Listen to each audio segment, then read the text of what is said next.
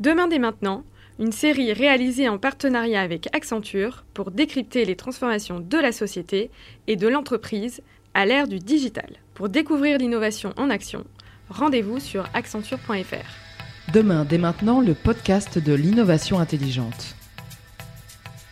Dans cet épisode de Demain dès maintenant, nous abordons la question de l'innovation. Depuis de nombreuses années, les experts ne cessent de répéter le caractère indispensable de l'innovation. Il en va de la survie des entreprises dans un monde où les progrès de la technologie, tout comme la concurrence, exercent une pression permanente sur leur avenir. Quand tout le monde innove, il devient de plus en plus difficile d'innover. Alors, comment faire pour y parvenir tout de même, Michel? C'est précisément la question qui hante toutes les directions d'entreprise soucieuses de se préparer à l'étape suivante afin de prolonger leur activité. Plus question désormais de s'endormir sur ses lauriers, tant le paysage change rapidement. Comme vous l'avez dit, la technologie ne cesse de se transformer et la concurrence est définitivement mondiale. Au point que la question n'est plus vraiment l'inventivité, tant les nouvelles technologies génèrent spontanément un flux d'innovation potentielle infini. La véritable question devient comment utiliser ces nouvelles possibilités, comment les appliquer à l'activité d'une entreprise donnée. D'une certaine façon, l'innovation passe du quoi au comment. Cela bouscule les processus classiques qui étaient fondés sur le transfert d'expérience d'une entreprise à une autre. Désormais, chaque situation devient particulière. Exactement. Longtemps, il a fallu développer des technologies spécifiques pour répondre aux besoins des clients. Aujourd'hui, il s'agit de trouver le meilleur moyen d'utiliser les technologies déjà existantes, car ces technologies ont dépassé les besoins. Prenons l'exemple de la voiture autonome, elle est née grâce à l'existence préalable de toutes les technologies nécessaires, des capteurs laser au GPS en passant par les logiciels de reconnaissance d'image, ou encore la blockchain ou l'intelligence artificielle, qui peuvent s'appliquer dans un très grand nombre de situations. Il faut donc réorganiser les processus d'innovation pour être en mesure d'intégrer les nouvelles technologies utiles pour une activité particulière. Fini le temps où chaque entreprise pouvait maîtriser l'ensemble des composantes de son métier. Il lui faut désormais acquérir de nouvelles compétences, travailler avec des partenaires extérieurs et même avec ses clients pour avoir une chance de trouver des solutions capables de répondre à des besoins qui ne sont parfois pas encore exprimés. On parle maintenant d'écosystème, de co-création, de design thinking. Pour explorer ce nouvel univers de l'innovation, nous nous sommes tournés vers Laurence Morvan, membre du comité exécutif monde d'Accenture et chef de cabinet du PDG. Laurence Morvan, bonjour. Bonjour. Donc vous vous occupez d'innovation au sein d'Accenture et euh, ce sujet de l'innovation est, devenu une question importante pour les entreprises, même s'il y a une forme de banalisation de la nécessité d'innover. Comment vous, vous percevez cette, ce problème? Est-ce que parmi vos clients, euh, cette question existe et sous quelle forme se pose-t-elle?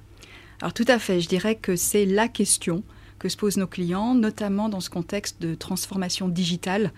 Euh, tous les PDG, tous les, euh, euh, les directeurs opérationnels, hein, que ce soit marketing, commercial, produit, production, etc., se posent de la question de quel va être l'impact de toutes ces nouvelles technologies et comment ils vont pouvoir en tirer parti pour soit créer de nouveaux produits, de nouveaux services, de nouveaux modes de consommation, de nouveaux modes d'accès aux clients ou d'être plus efficaces opérationnellement.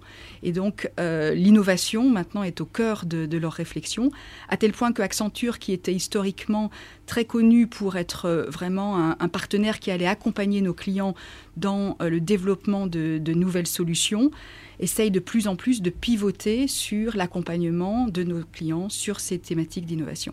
Le paradoxe, c'est que le numérique offre des possibilités quasi infinies et que c'est justement peut-être cela qui pose problème, c'est de savoir comment s'orienter et comment tirer profit du numérique dans un cas particulier qui est celui d'une entreprise. La problématique pour les entreprises, ce n'est pas celle d'avoir des nouvelles idées, puisque au contraire, on est face à une explosion des nouvelles technologies. C'est pas un problème de créativité, c'est vraiment un problème de trouver quels sont les meilleurs cas d'usage pour toutes ces nouvelles technologies, et notamment celles qui vont pouvoir avoir un impact concret euh, business assez court terme. Euh, donc on est plus sur des problématiques de développement de cas d'usage et d'industrialisation, euh, de mise en œuvre à grande échelle. Alors, est-ce que ça induit des organisations particulières pour euh, favoriser justement la découverte de ces meilleurs cas d'usage? Tout à fait. Euh, je dirais que pour euh, organiser l'innovation, il faut à la fois des lieux où on va pouvoir mettre et faire travailler en commun des compétences diverses. Donc il faut aussi des talents divers. Il faut des méthodes et il faut une culture d'entreprise. Donc, euh, par exemple, en matière de culture d'entreprise et de méthode, nous, on a beaucoup travaillé sur redévelopper nos méthodes de conseil, où historiquement, on était beaucoup plus euh, euh, à être des experts. On arrivait avec une expérience qui était issue du passé et on donnait un conseil à nos clients. Maintenant, on est beaucoup plus dans des approches de réflexion en commun avec nos clients, de co-création, de euh, prototypage, de design thinking, où on repart non pas de la solution, mais on, part euh, du besoin consommateur, du besoin utilisateur, et on essaye de rétro-pédaler euh, vers les problèmes et essayer de trouver les meilleures solutions. Concrètement, est-ce que ça a un impact sur l'organisation de, des entreprises comme celle de vos clients? Oui, oui, oui, tout à fait. Donc, quand je parlais d'organiser les compétences d'innovation, très souvent, ça se concrétise par des lieux d'innovation. Euh, par exemple, si je prends l'exemple d'Accenture, on a vraiment codifié ce qu'on attend des différents euh, types de services euh, qui sont impliqués dans la chaîne d'innovation. Donc très tôt, détecter les tendances. Là, on a des équipes de recherche qui font beaucoup de, de leadership, qui sont sur le marché pour essayer d'anticiper les tendances du futur. Après, autour des nouvelles technologies, on a euh, créé Accenture Ventures, qui euh, est un fonds d'investissement et qui fait de la veille technologique, qui essaye d'investir euh, dans des nouvelles technologies, donc dans des startups, dans, quand elles commencent à avoir un degré de maturité suffisante, et qui ensuite travaille avec nos clients pour essayer d'amener très en amont ces nouvelles technologies. Après, euh, quand on passe à des étapes un peu plus euh, de maturité, euh, on a nos laboratoires, nos labs, qui travaillent souvent en co-création avec nos clients sur trouver des cas d'usage pour ces nouvelles technologies. Et puis enfin, on a Accenture Studio, on a toute une batterie de studios qui sont des lieux à la fois d'idéation, de travail en commun avec nos clients, où là, on va pouvoir mettre en commun des designers, euh, des euh, spécialistes industrie, des spécialistes sur des nouvelles méthodes de développement euh, en mode agile, donc qui vont un peu orchestrer ce, travail en commun. Et puis, il faut aussi ensuite passer à des phases d'industrialisation et donc mettre ces nouvelles solutions dans le cœur du métier. Et pour nous, c'est vraiment le développement informatique et tous nos centres de développement informatique. Quels sont les, conseils essentiels que vous donnez d'emblée à vos clients pour les orienter vers euh, un processus d'innovation qui a des chances d'aboutir à euh, des, véritables euh, progrès pour l'entreprise? Alors je dirais que la problématique aujourd'hui, elle est de passer à cette phase d'industrialisation après une période d'expérimentation. je pense que tous nos clients ont, ont, exploré l'innovation. Ils sont tous allés faire des safaris dans la, Silicon Valley. Ils ont mis en place, euh, comme nous, des programmes d'innovation. Ils ont plein de ce qu'on appelle les proof of concept. Donc il y a une effervescence. La question maintenant est plus quelle est la valeur concrète euh, qu'apportent toutes ces expérimentations?